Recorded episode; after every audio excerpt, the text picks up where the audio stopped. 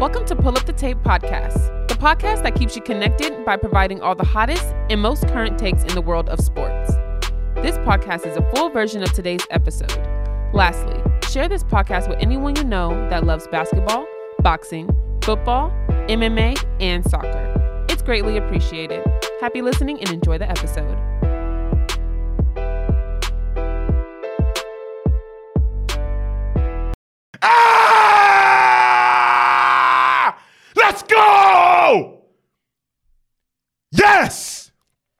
All right. So my name is Michael DeLu. Today is Friday, October 8th. Friday, October 8th, 2021. And I'm and I'm really excited because it's episode 71. I'm inching closer and closer and closer to episode 100. Oh my god, I'm got I can't wait. Episode 100 is going to happen sometime in November. Nevertheless, I can't wait. I'm really, really excited. I did say Friday, October 8th, meaning yesterday was Thursday, meaning Thursday night football, meaning let's get into it. Yes, sir. All right, so yesterday on Thursday night football, NFC West was on full display. The Rams battling the Seahawks in Seattle. So you uh, that's always anytime the Rams and the Seahawks get together, it's oh get your popcorn ready because you're going to be entertained. First half wasn't too entertaining, but nevertheless the game did catch us to speed and it got really really interesting down the stretch of the game. So the Rams defeated the Seahawks 26 to 17. That was the final score. And I don't. I I, kind of I uh, I don't really want to say it was a tale of two halves, but it kind of like the first half versus the second half, completely different stories. Both games. The first half ended with the Seahawks being up seven to three. It was kind of a real. I don't, I don't want to call it boring. I never want to call. Damn, there are some boring football games, but I don't. I don't want to call what I saw yesterday boring because I actually watched the majority of the first half. I actually fell asleep and then woke up and the game was done. I was really, really disappointed because I was like, damn, I really wanted to watch the game. Nevertheless, from what I do remember watching and seeing, in the first half, it seemed like both teams were just trying their absolute hardest not to fucking score. Like it, it it's the Rams. The Rams, the Rams go get into the red zone. Matt Stafford on Matt Stafford gets pressured, rolls out, tries to throw the ball away, but actually throws the interception to Quandre Diggs. Uh, okay, I guess. Another time, the the Rams go down the field, only end up getting three points. Another time, Rams go down the field, get stopped, and I'm just I, I was watching the game like, bro, like what's wrong with the Rams? Offense didn't look the sexiest in the first half. Nevertheless, and then even the first, well, I can't remember what possession it was where they went all the way down the field, and I'm not sure if they turned out whatever. Seahawks, on the other hand, same thing. Kept both both offenses were driving the ball down the field, and then when they would get to the red zone, nonsense will happen. The the Seahawks got stopped on fourth and two, tried to run the ball. I'm like, on fourth and two, you try to run the ball and Aaron Donald? Are you are, are you crazy? Does that even make sense? Who the fuck called that play? the fuck? Another one, Jason Myers. I, I, first of all, let, let me speak on Jason Myers real quick. Jason Myers used to be the kicker for the Jacksonville Jaguars. I know how bad of a kicker he is. It, it, it is so surprising to me the fact that he still has a job, let alone he's actually playing on a good team. I, I don't. I it, it's crazy because he got cut by the Jaguars. He gets picked up by the by the Seahawks, and for I don't know how long he pretended to be a good kicker or whatever, whatever the case may be. It is what it is. He pretended to be a good kicker. He looked like a good kicker, whatever. But it's fine. You're fine. We're finally starting to see how bad of a kicker he is. Or I've already seen it. I've seen it when he when he wore my team's favorite colors. I already saw it. So I'm not I'm not I'm not exactly too sure what. Uh, Don, uh, damn, I don't even know. I can't even remember his name. His last name is Schneider. That's the. Who cares? What he was thinking when he signed Jason Jason Myers, but nevertheless, it is what it is. Uh, y'all have fun with that. Like I said, Rams offense didn't look, and the Rams offense, it's so crazy because they didn't play their sexiest in the first half, but they finished off the game with over 400 total yards. Matthew Stafford had 360, 360 something. They had over 100 yards rushing.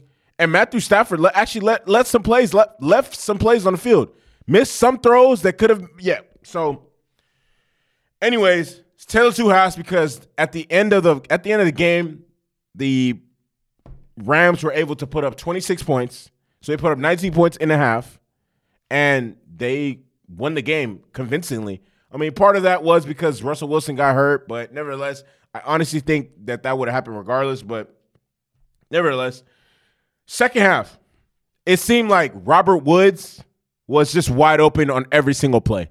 It seemed like every single time he was on the field and decided to run a route, he got open. He had 10 catches in the second half. 10 catches in the second half. That's that honestly, as a defense, for us to allow somebody somebody to catch the ball 10 times in one half on us, that is bad football. That's bad coaching. That's bad football. The DBs are getting toasted. Like, what the fuck is happening? Robert Woods? Robert Woods. Robert Woods isn't even a top 10 receiver in the league. I fuck with Robert Woods. No, no, no, this is no disrespect to Robert Woods at all. I, I fuck with Robert Woods. As I'm saying this, I'm looking directly at the wall of my studio. There is a USC Trojans decal on, on, on the wall. I've been a Trojan fan since 05, but I got to call it spade a spade. Robert Woods isn't even a top 10 receiver in the league. How the hell is Robert Woods getting 10? Oh. Seahawks defense, man. Oh my God. That shit was bad. Oh my God. Oh my God. Robert Woods had 10 plus catches in the second half.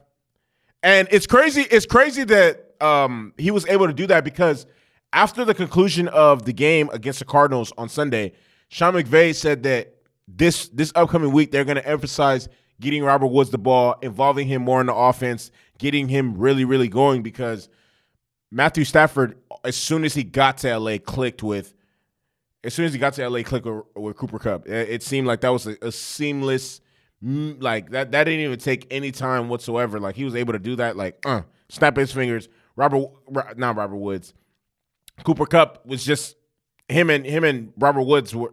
I, am sorry, him and Matthew Stafford were just clicking like like it was no man's business.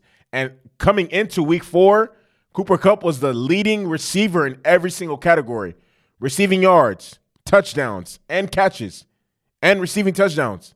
So he, the, the chemistry is already there. They have to get Robert Woods re- re- going again, and they were able to do that last night, which is part of why they were able to win so win the way they did. And then on top of that, they got a contribution from the run game.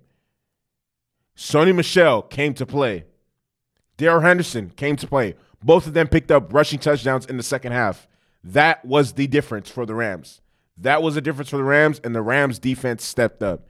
And uh, like I said, also Part of it was the fact that Russell Wilson did pick up a fucking injury on his on his on his um on one of his fingers.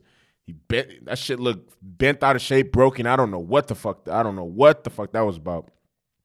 Hopefully, and knowing Russell Wilson, it was obviously serious for the fact that he was able that it was obviously serious, which is why he didn't play the remainder of the game. Russell Wilson is an Iron Man. He has the longest streak of active starts in the in the league at over 100 and something. So the fact that he wasn't able to play in the second half kind of spells that ah, this is something that actually is very serious because Russell Wilson is not a bitch. Russell Wilson play, has played through injuries before. If he can go, he will go. And the fact that he wasn't able to go says a lot.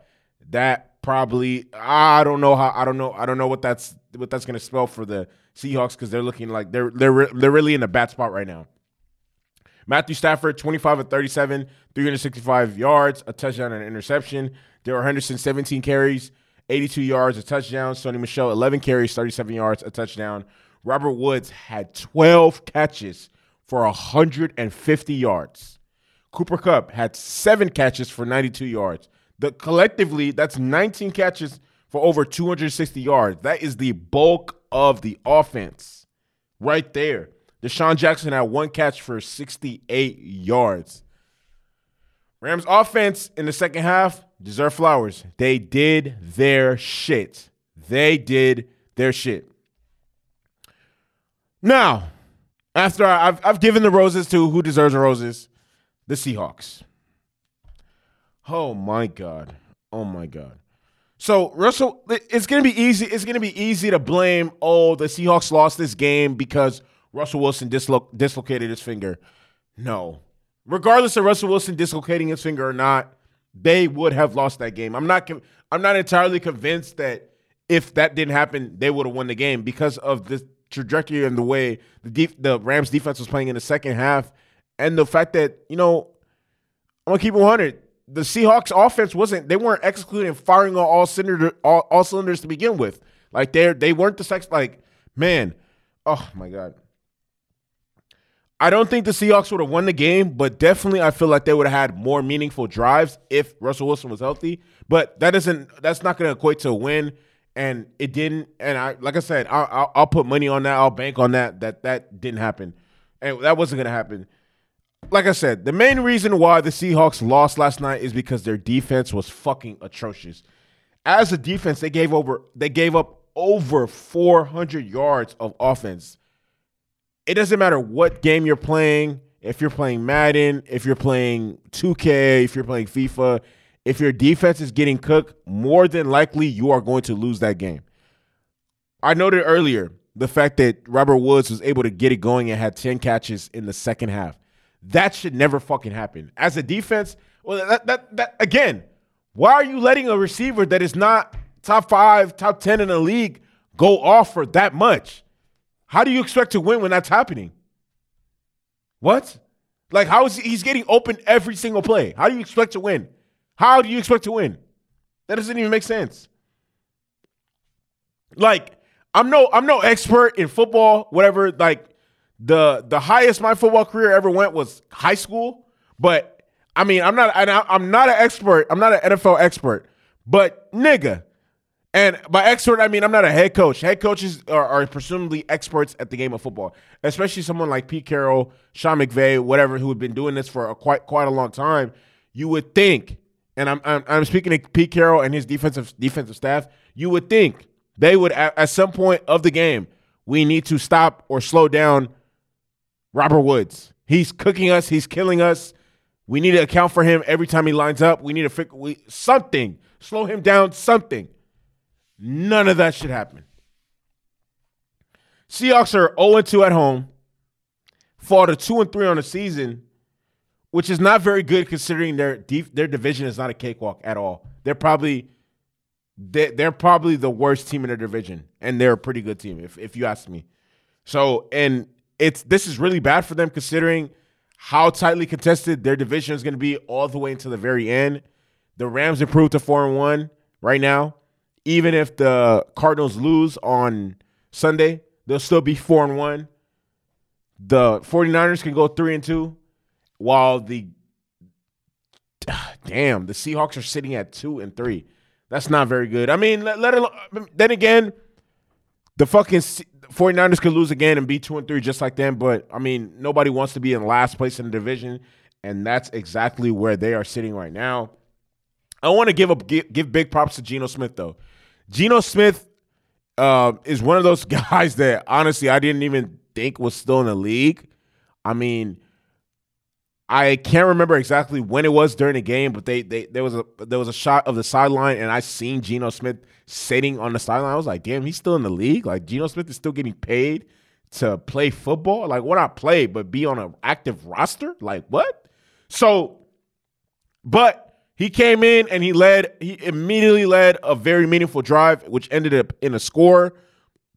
The drive started on the two yard line, and he walked them down 98 yards Geno Smith played really good considering the situation he was in.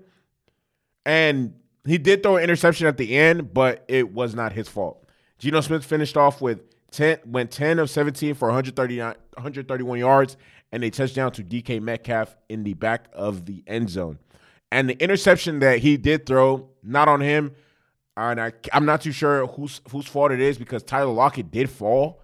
I'm not sure if he was tripped or he felt the contact and decided to throw himself against against the ground, hoping hoping that he would get a call or something like that. But that pass was intercepted because Geno threw it to where he thought Tyler Lockett was going to be, not to exactly where he was. End up ended up at because, like I said, he did fall. But nevertheless, that was the tell that was the tell the game. Ah, it is what it is. Russell Wilson, 11 of 16, 152 yards, touchdown, interception. Geno Smith, 10 of 17, 131, a touchdown and interception. Absolutely no contribution from the running game whatsoever. Alex Collins, 15 carries, 47 yards. They also didn't have Chris Carson. I'm not too sure exactly what's going on with Rashad Penny. DK Metcalf, great game, five receptions, 98 yards, a touchdown. Tyler Lockett, five receptions, 57 yards, and that is the ball game. Okay, so Nation League semifinal. Belgium chokes away a two goal lead to France. France ends up winning 3 2 because Theo Hernandez, shout out AC Milan, scores the scores the game winning goal that put that sends France into the Nation League's final against Spain on Sunday. So Yannick Carrasco opened up the scoring. Romelu Lukaku scored in the first half as well. And I honestly want to say that that might have been the best goal I have ever seen Romelu Lukaku score. That might I'm gonna I'm gonna emphasize this shit again because that shit was that that that beautiful.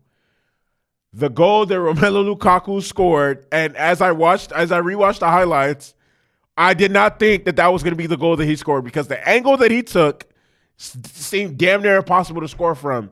And I, as a Chelsea fan, as a Chelsea fan, I need to see more of that. I need to see more of that. If Romelu Lukaku is scoring against nations like France in in not even in friendlies in games that matter, there should be no reason why he shouldn't be scoring against Manchester City, in, against Juventus. He needs to like, oh my god, I'm actually even though and despite that Belgium did lose. I mean, I'm I'm not from Belgium, so I really don't care whether they win or lose. I just want to see.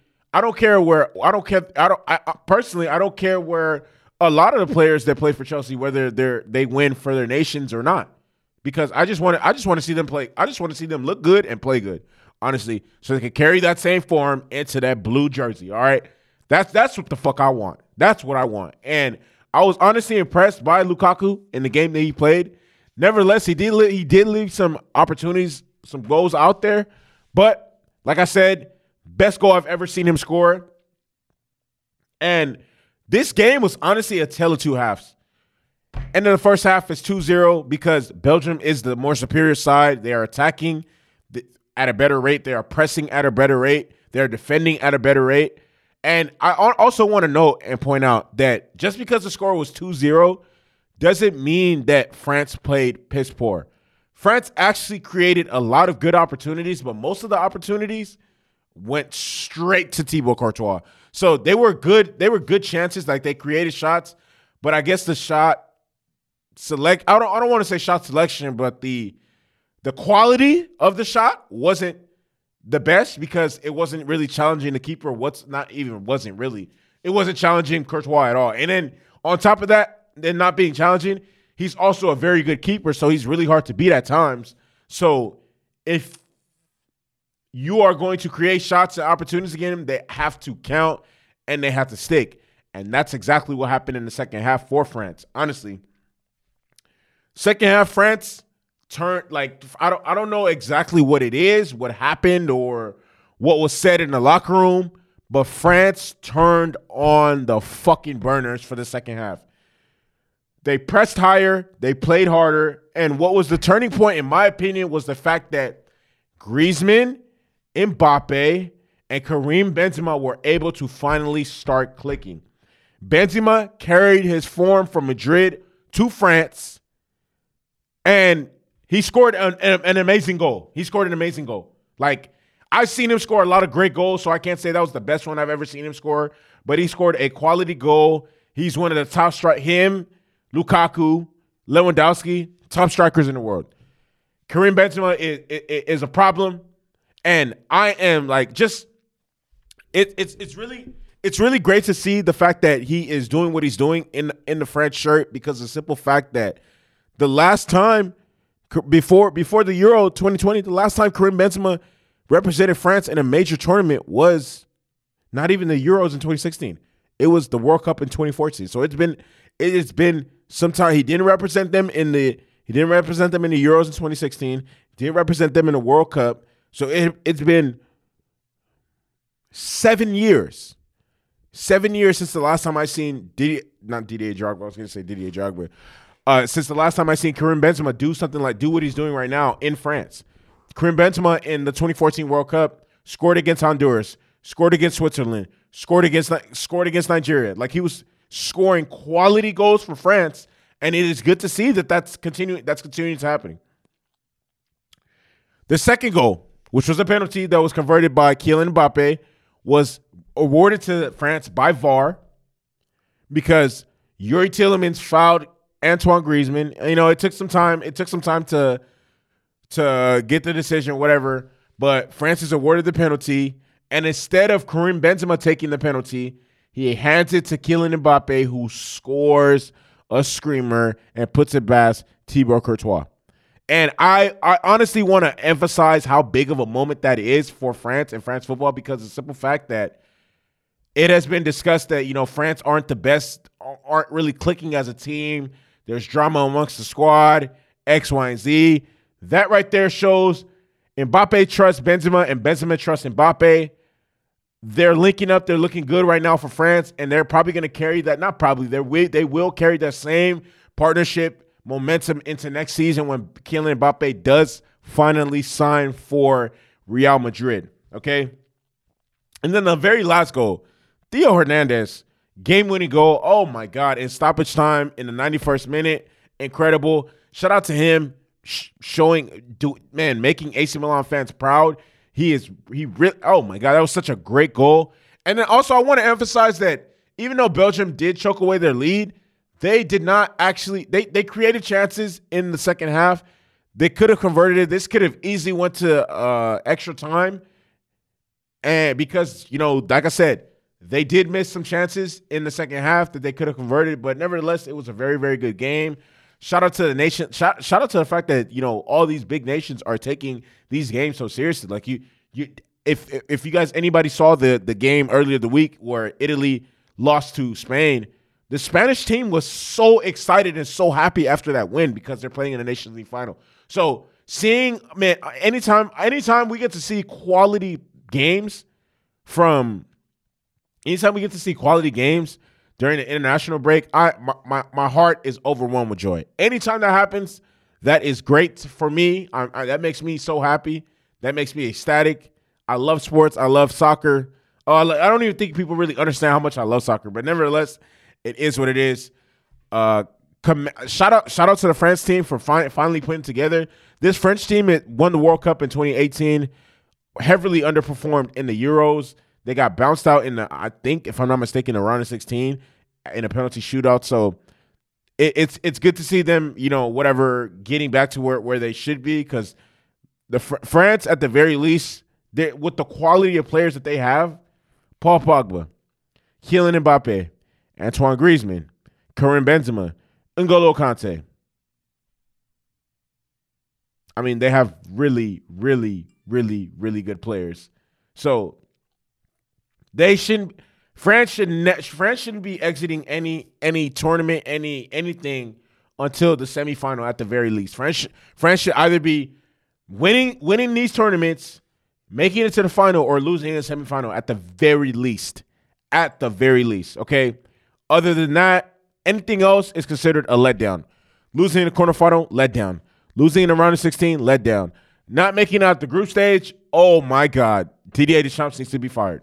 Um, I'll just I'll just throw that out there. Last thing I want to talk about today, before I end today's podcast, is Newcastle United.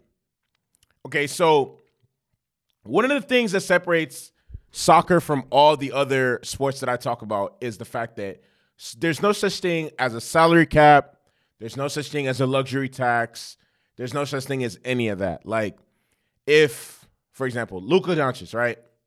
So Luka Doncic plays for the Dallas Mavericks, and he's at this point in his career, he's probably considered probably the most high valued player in the NBA because considering his age and how good of a player he is. Like Luka Doncic's value on the open market, if teams wanted to bid for him, would be much higher than Giannis because he's actually a better player than Giannis, and he is five or four years younger than Giannis.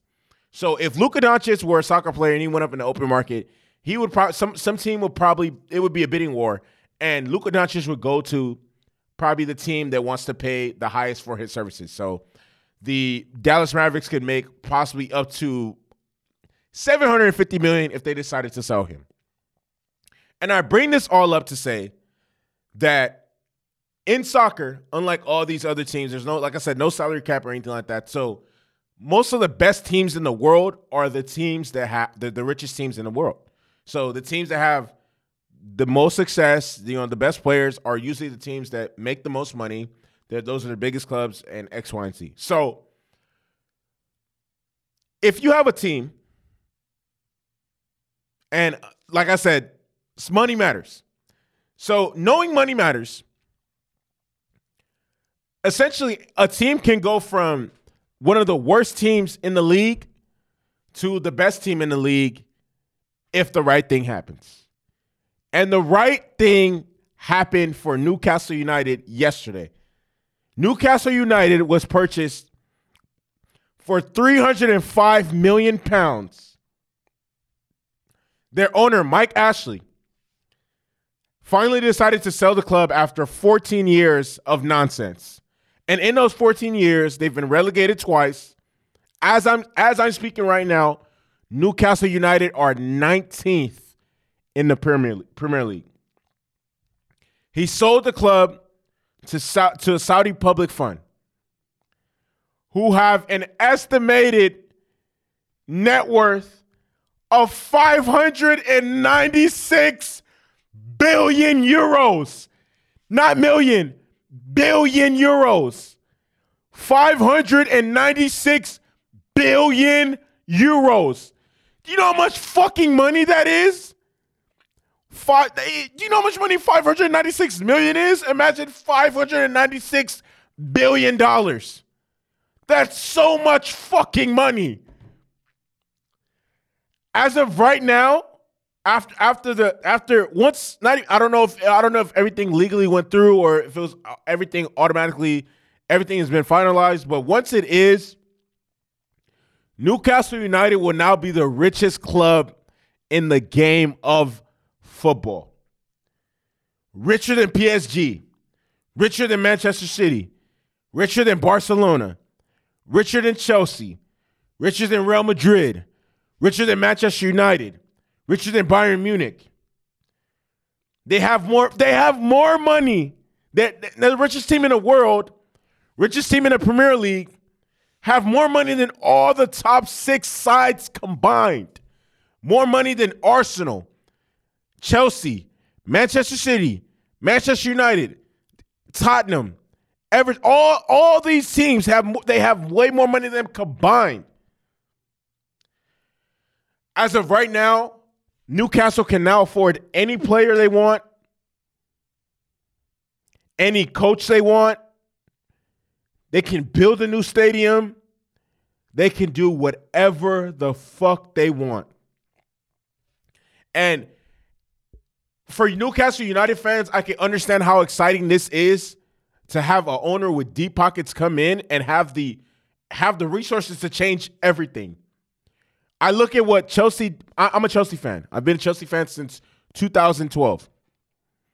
I look at what the impact that Roman Abramovich had on Chelsea. Roman Abramovich doesn't even have anywhere near the pocket. He's a billionaire. Roman Abramovich is probably like, uh, I think if I'm not mistaken, his net worth is probably like uh, five, six, seven, eight billion, something like that. Some, somewhere in a single digit billions. The Newcastle United owners collectively have almost 600 billion. Since Roman Abramovich took over at Chelsea, they've won two Champions Leagues, five Premier Leagues, two Europa Leagues, FA Cups, Carling Cups, a bunch of shit. So I can only imagine what's going to happen in Newcastle United. And I'm really excited that a new power is in a, a new like. Oh my god! I, I I I really think this is really good for the Premier League. This is really good for football, and I'm just really excited, honestly. Like, and and shout shout out to shout out to the fans of Newcastle United. They were celebrating in front of St. St. James Park as if they had won the Premier League because it wouldn't surprise me in the next couple of years if they do. They will be playing like once once they start like what they're gonna start doing now is probably just even if they can't get the biggest and most popular players, they can get the brightest young prospects in England. They can sign all of them. They can sign every single one of every English teams.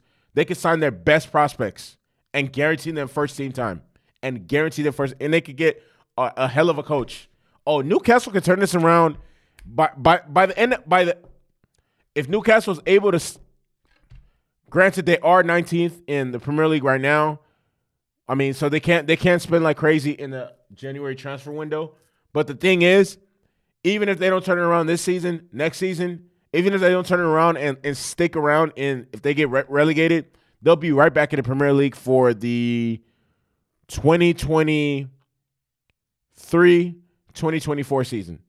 Because this one is 20, 2021, 2022. Next one, if they get relegated, they'll be playing in the championships for 2022, 23. So 2023, 2024, they can finish as a top as a top four side. Oh, I, I, I, I know for a fact they can do that. Off the fact that they got all this bread, oh no, it's over with. It's over with. So I'm really excited to see how this plans out. How this like, because you know I know exactly what Roman front, buying Chelsea and pumping in millions and millions of pounds into the into the club did for the club, and the first honestly within the first year they're probably going to spend a billion dollars on new facilities, new stadium, coaches, players, all types of shit. So salute, and I'm so happy for Newcastle United fans. My name is Michael DeLu. This is the end of today's podcast. It's the end of episode 71. Like, comment, subscribe. Tell anybody you know about my podcast. Viral movie. Long live Kobe. Long live Gigi. I'm out.